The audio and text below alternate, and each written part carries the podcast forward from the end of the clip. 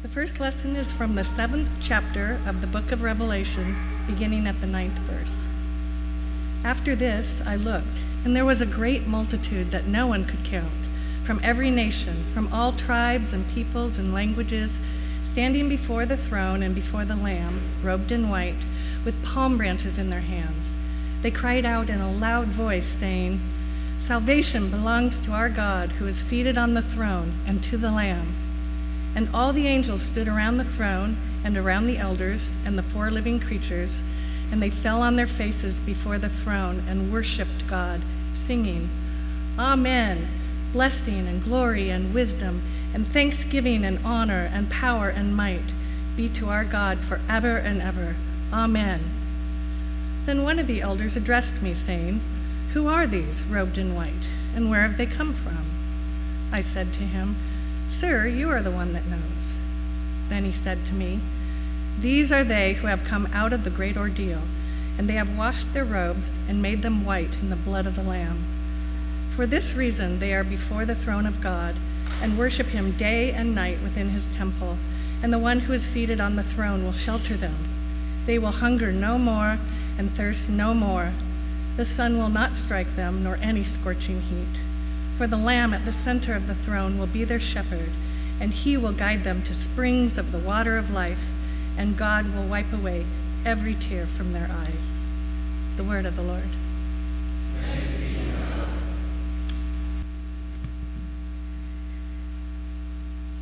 May the words of my mouth and the meditations of my heart be pleasing and acceptable in your sight, O Lord, my rock and my redeemer.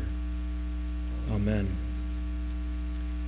Well, as I've told anyone within earshot about a thousand times, I've been reading the Chronicles of Narnia with my kids. We just finished. We just read The Last Battle. And it's this incredible scene where there's this darkness and gloom that has just been cast over almost the entire book.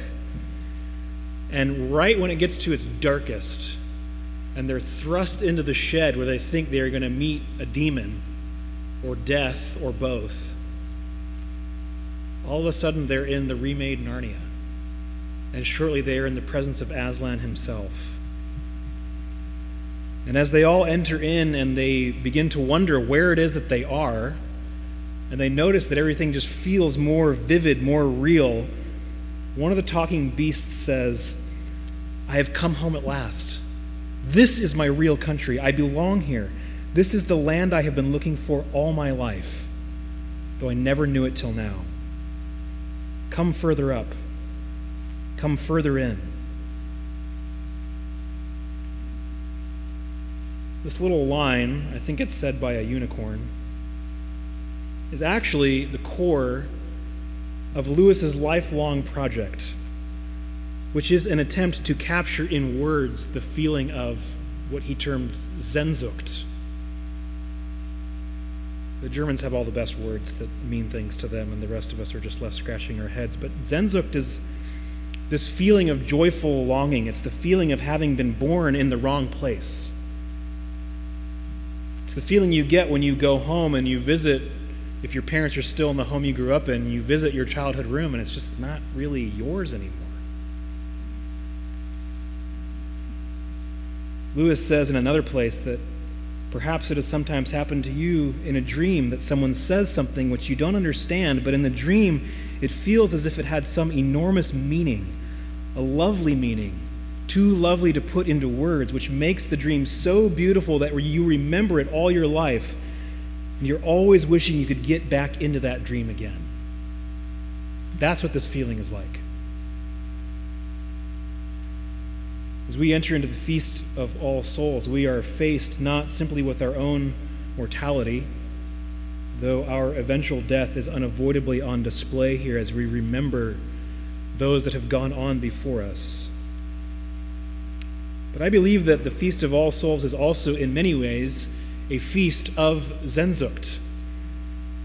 It's a feast of this feeling of, of painful joy where all of our longings for something beyond our ability to describe, this feeling as though we were born in the wrong place, to feel oddly not at home when we return to the place of our youth, to have buried somewhere inside a sort of sadness, this yearning for somewhere else.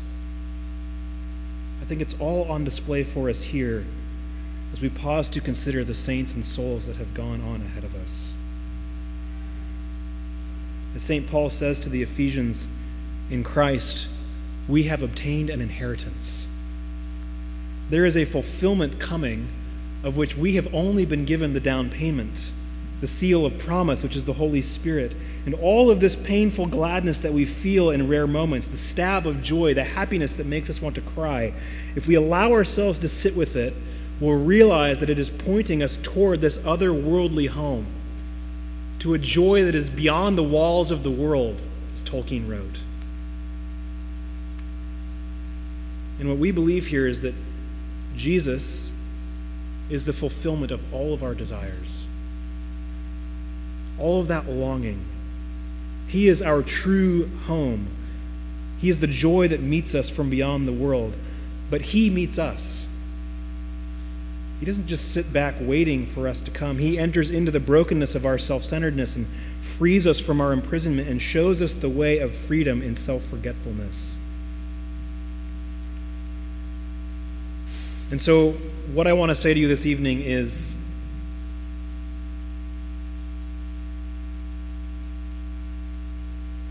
I realize that it feels dark. And I know specifically for some of you, life is not easy right now. And having faith is not easy right now. For many of us, life is filled with sorrow and pain. And tonight, what I want you to remember is that even for that, it is still shot through with beauty. And tonight is a night to remember that beauty and to take courage from those who have gone before us, the white robed martyrs who have won the crown of life, the apostles and prophets and fathers and mothers and emperors and slaves who held fast the faith that Jesus Christ is the King of the world and he is the source and fulfillment of all of their longing.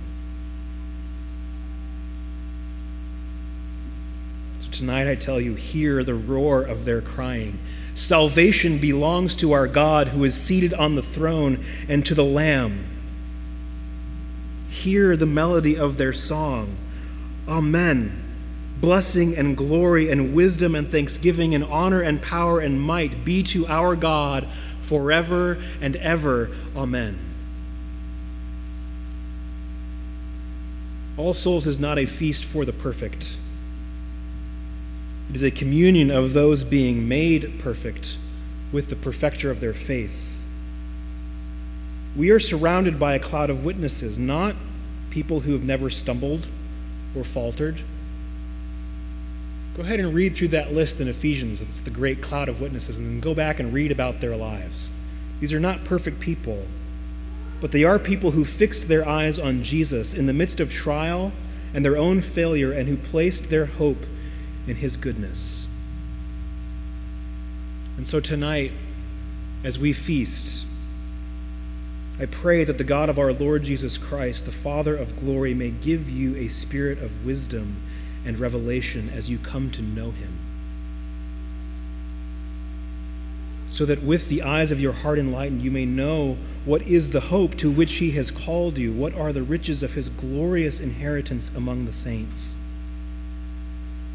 and what is the immeasurable greatness of his power for us who believe, according to the working of his great power.